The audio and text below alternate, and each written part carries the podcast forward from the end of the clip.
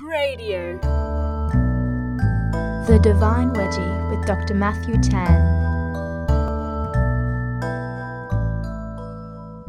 In an interview with the Mars Hill Audio Journal, the Canadian theologian Hans Boersma spoke about the ease with which Christians talked about Jesus as their personal Lord and Savior, as if he was some great fixer that came to interfere and fix a cosmos that was previously all right on its own, but now needed fixing due to the stain of sin. To Boersma, this conception of Christ as the repairman to what was a perfectly well functioning clock has borne many philosophical, social, and indeed political fruits, all of which fall under the cultural malady that we call postmodernity. Boersma suggests that a proper Christian response to both modernity and postmodernity would require a richer conception of who Jesus is. In other words, we need a conception of Jesus as more than a savior. To this, he suggests a return to the ancient church fathers, who regarded Jesus as more than just the Son of God, a God who became man to walk on this earth.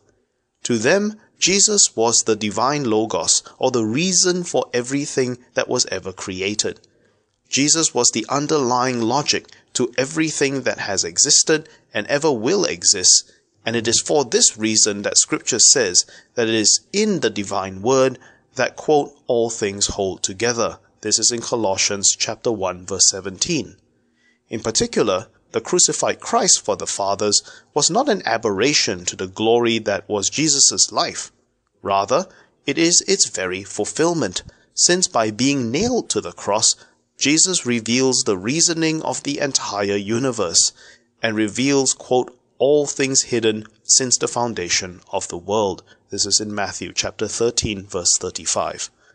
And all things would include many of the things that we regard as alien to the order of life on earth, including pain and suffering. Indeed, the foundress of the Focolare movement, Chiara Lubich, had this to say about pain in her book The Cry of Jesus Crucified and Forsaken. Had it not been for the cross, Lubich says, all the pain of humanity would not have been given a name.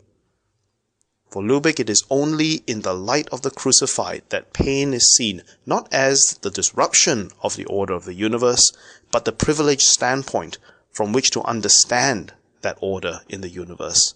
Our ability to identify pain as such would not be possible without the pain of the Logos on the cross. That was Dr. Matthew Tan with the Divine Wedgie.